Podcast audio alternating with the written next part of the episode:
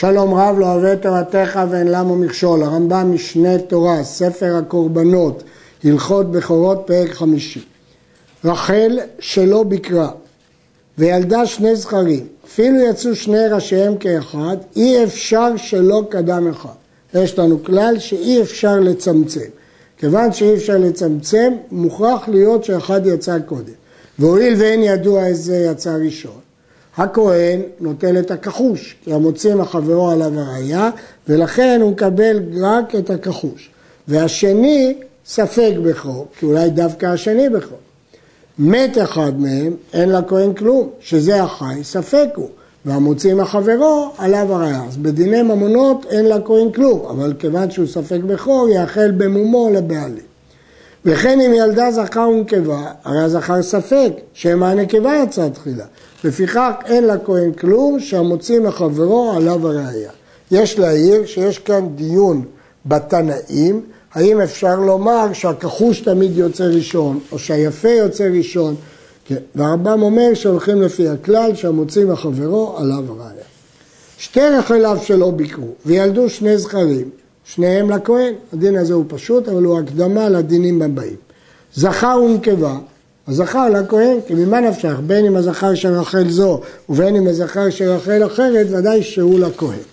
שני זכרים ונקבה, אז אנחנו לא יודעים איזה זכר הוא בכור, הכהן נוטל את הכחוש מספק, והשני ספק בכור כמו שדיברנו בהלכה הקודמת. ואם מת אחד מהם, אין לכהן כלום, שזה הזכר החי, ספק בכור הוא. אולי פה יצא נקבה קודם, ולכן זה ספק והמוציא מחברו עליו הראייה. ילדה שתי נקבות וזכר, או שני זכרים ושתי נקבות. הרי הזכרים ספק בכור, שאני אומר שם הנקבה נולדה תחילה, ואחר כך הזכר. לפיכך אין לכהן אין כאן לכהן כלום, שהמוציא מחברו עליו הראייה. אחת ביקרה ואחת שלא ביקרה, כלומר אחת פטורה מבכורה ואחת חייבת, וידעו שני זכרים, אחד לא ואחד לכהן, כי לא ידוע איזה נולד לפטורה ואיזה נולדה לחייבת. וכל אחד מהם ספק בחוק, כלומר יאכל במומו לבעלים, והכהן נוטל את הכחוש כי המוציא לחברו עליו הראיה. מת אחד מהם, אין כאן לכהן כלום, שזה החי ספק, אולי הבכור דווקא מת. וכן אם ילדו זכר ונקבה, אין כאן לכהן כלום, שזה הזכר ספק בכור, אולי הנקבה נולדה קודם. כל בכור שהוא ספק, דינו שיראה עד שיפול בו מום, כי הוא קדוש, ועד שלא ייפול בו מום אי אפשר לאכול אותו. ויאכל לבעליו, כי אחרי שטפל בו מום אין בו קדושה, זה רק עניין ממוני, המוציא מחברו עליו ראייה, ולכן יאכל לבעליו. ואם תפס אותו הכהן, אין מוציאים אותו מידו. שיטת הרמב"ם, שתקפו כהן אין מוציאים מידו, כיוון שזה ספק, ועכשיו הוא מוחזק. כיוון שהוא מוחזק, לא מוציאים אותו מידו. רבים מהראשונים חולקים במסכת בבא מציאה ופוסקים בעקבות הסוגיה בד"ו שהגמרא סוברת שתקפו כהן מוציאים מידו וכבר ביארנו שהרמב"ם לא סובר כך ופירורו לסוגיות הרמב"ם הוא לפי תשובת הרשב"א שביארנו באריכות. ואם תפס אותו הכהן אין מוציאים אותו מידו ואוכל אותו במום אבל אינו מקריבו שאין מקריב לעולם אלא בכור ודאי שמא ישחוט חולין באזהרה אפילו שאתה עקף הכהן למרות שזה שלו הוא לא יכול להקריב כיוון שזה ספק, ומספק אי אפשר להקריב בכור, שמא ישחט חולין באזהרה. מי שהיו בעדרו מבקרות ושאינן מבקרות וילדו ואין שם אדם, אז לא ידוע אם המבקרות ילדו, שאינן מבקרות ילדו. נכנס ומצא את המבקרות מניקות נקבות ואת שאינן מבקרות מניקות זכרים, אז ברור שהזכר הזה הוא הבן של מי שלא ביקרה, אז הוא חייב בבכורה.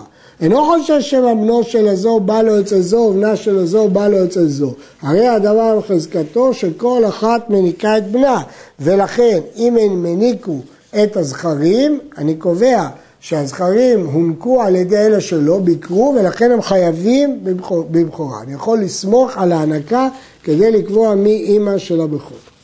שניים שהפקידו שני זכרים אצל רועה, האחד בכור והשני פשוט, ומת אחד מהם, הרועה, שניהם הם לא שלו, לא זה ולא זה. מניח הרועה השני ביניהם, הוא מסתלק. מבחינת דיני ממונות, הוא מניח ביניהם ומסתלק, כי שניהם הפקידו. והרי הוא ספק בכור, מבחינת דיני קדושה, ספק בכור, כי אנחנו לא יודעים אם זה נולד לבכור, אם זה הבכור או זה הפשוט. ושניהם חולקים אותו, שאין אחד מהם מכיר את שלו. מבחינת דיני ממונות הוא מסתלק ושניהם חולקים. מבחינת דיני בכורה אז ודאי שהוא ספק בכור. הפקיד בכור אצל בעל הבית, לא אצל רועה, אלא אצל בעל הבית, והניחו בעל הבית עם הפשוט שלו. הוא מת אחד מהם, ואין ידוע איזה הוא, כאן זה לא כמו רועה, כי פה יש מוחזק, בעל הבית מוחזק. המוציא מחברו עליו הראייה, והרי הוא ספק בכור. כהן לא יכול להוציא, כי הוא אומר, זה בהמה שלי, זה של הפשוט חי, והבכור מת, אז זה ספק. ואפילו רואה כהן שהניח בכורו בחצר בעל הבית היא פשוט של בעל הבית ומת אחד מהם, המוציא מחברו עליו הראייה, ואין מוציאים מחצר בעל הבית אלא בעיה כי הוא מוחזק. שהרי מדעת בעל הבכור הניחו עם הפשוט של בעל הבית, ולכן כיוון שהוא מוחזק, אז אנחנו אומרים המוציא מחברו עליו הראייה. אבל ודאי שמבחינת דיני קדושה זה ספק בכור. לא נחשדו ישראל על הבכורות. לפיכך נאמן הישראלי לומר זה ספק בכור, ורואים לו מומו ואוכל אותו במומו. כל הקודשים שקדם מום קבוע להקדשם, כיוון שקדם להם מום קבוע, אז הקדושה בכלל לא חלה עליהם. ונפדו חייבים בבכורה, כי בכלל הם לא הוקדשו. ואם קדם מום עובר להקדישם או שהקדישם תמימים ואחר כך נולד להם מום קבוע, אז הקדושה חלה עליהם ונפדו, אז חל עליהם דין של פסולי המוקדשים, פטורים מן הבכורה, שהרי לא יצאו לחולין לכל דבר, מפני שהם אסורים בגזע ועבודה, כמו שביארנו בהלכות מילה. יש דין שפסולי המוקדשים, דהיינו קודשים שהוקדשו כדין ונפסלו ואחר כך נפדו, אז הם אסורים בגזע ועבודה, וכיוון שהם אסורים בגזע ועבודה הם לא חולין לגמרי, ולכן הם פטורים מן הבכורה. הלוקח בהמה ממעות מעשר שני בירושלים, חייבים בבכורה.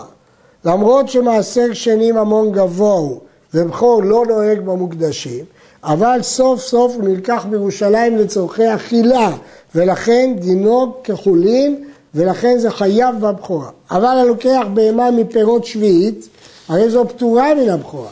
לפי שאינו רשאי לסחור בפירות שביעית, שהרי נאמר בה, והייתה שבה את הארץ לכם לאוכלה, לאוכלה ולא לסחורה. פירות שביעית צריך לאכול, את הבהמה הזאת צריך לאכול.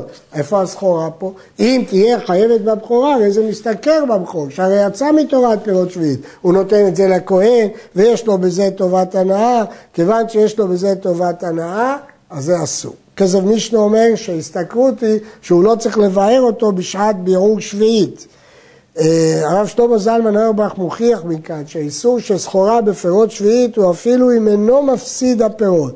הפרי נשאר בקדושתו, אבל זה כאילו שהוא מוכר אותו. כיוון שזה כאילו שהוא מוכר אותו, הוא מוריד את קדושת שביעית.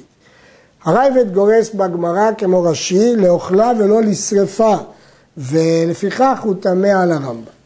כבר ביארנו בהלכות איסורי, איסורי מאכלות, שאסור לעשות סחורה, דהיינו לקנות על מנת למכור, בדברים האסורים באכילה. וכבר ביארנו בתרומות, שאסור לעשות סחורה בתרומות, וכן אסור לעשות סחורה בבכורות, אף על פי שמותר למוכרם על דרך שביארנו. אם יש לו בכור, מותר למכור, אבל לעשות סחורה אסור, לקנות על מנת למכור אסור. לקח בכור למשתה בנו או לרגל ולא צרח לו, מותר למוכרו. קח בכור בעל מום כדי לאכול אותו במשתה בנו או ברגל, בכור בעל מום אין בו קדושה, ולא צרח לו, למרות שהוא קנה ומכר, מותר, כי אין כוונתו לסחור, זה לא סחורה. יש שאומרים שהוא חייב למכור באותו מחיר שהוא קנה ולא להרוויח. הרמב"ם לא הזכיר את זה. אין שמין בכורות תמימים לישראל, אבל שמין להם בכורות בעלי מומים. מה פירוש אין שמין בכורות תמימים לישראל? כלומר, לשום זה להעריך את המחיר כדי שהוא יגדל ויחלקו ברווחים. ושמין בכורות תמימים לכהנים בזמן הזה, שהם עומדים לאכל במומן. אחרי שיפול במום יכולים לאכול. ואין צריך לומר ששמין להם בעלי מומים. כמובן, בזמן הבית לא שייך שומה בתם, שהרי הוא עומד להקרבה. עד כאן.